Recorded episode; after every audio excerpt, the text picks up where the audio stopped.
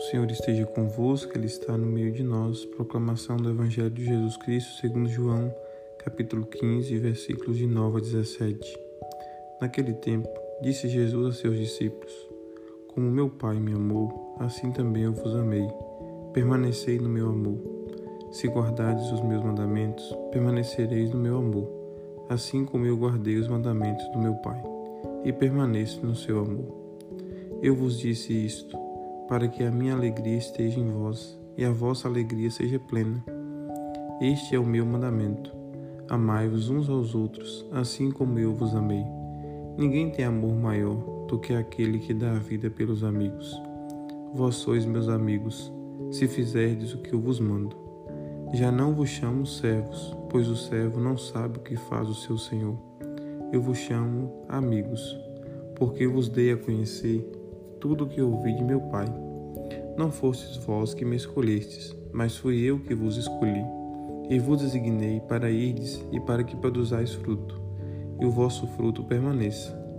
O que então pedizes ao Pai em meu nome, ele vos concederá. Isto é o que vos ordeno: amai-vos uns aos outros. Palavra da salvação. Glória a vós, Senhor. Meu irmão, minha irmã, graça e paz da parte de nosso Senhor Jesus Cristo. Hoje, sexto domingo da Páscoa, dia 9 de maio, nós celebramos também o Dia das Mães. Nossa saudação especial a cada mãe que tem a missão de colaborar no reino de Deus, na família, cuidando dos filhos, da casa, dos esposos e tudo o que compõe ali a estrutura familiar.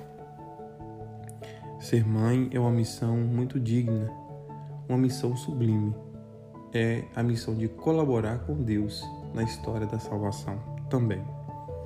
Hoje no Evangelho nós vemos Jesus que fala aos seus discípulos da importância do amor. Ele ama o Pai e ama também os seus discípulos. E não chama os discípulos de servos, mas de amigos mas quando ele nos trata de amigos, é porque nós estamos seguindo a sua palavra. Para ser amigo de Jesus é preciso seguir a sua palavra, é preciso colocar em prática o Evangelho.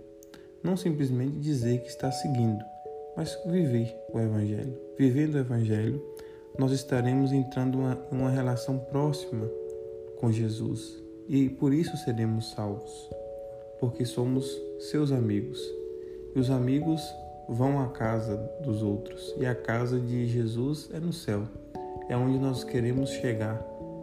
Então precisamos cada vez mais viver esta palavra. Jesus diz que não fomos nós que escolhemos Ele, mas foi Ele que nos escolheu. Com certeza, sempre a iniciativa é de Deus. É Deus que nos ama por primeiro, é Deus que nos salva. Nós temos que abrir o nosso coração para acolher a proposta de Deus na nossa vida. E essa proposta vem através da escuta da palavra. Quando nós escutamos a palavra, colocamos o Evangelho em prática na nossa vida e vamos começar a realizar a vontade de Deus. Realizando a vontade de Deus, nós seremos amigos de Jesus e por isso seremos salvos e estaremos com Ele um dia nos céus. Coloquemos isso no nosso coração e nos esforcemos a cada dia.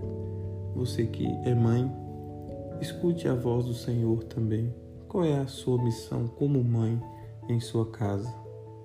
Ser também próximo dos filhos para cuidar, ajudar e sempre querer o bem.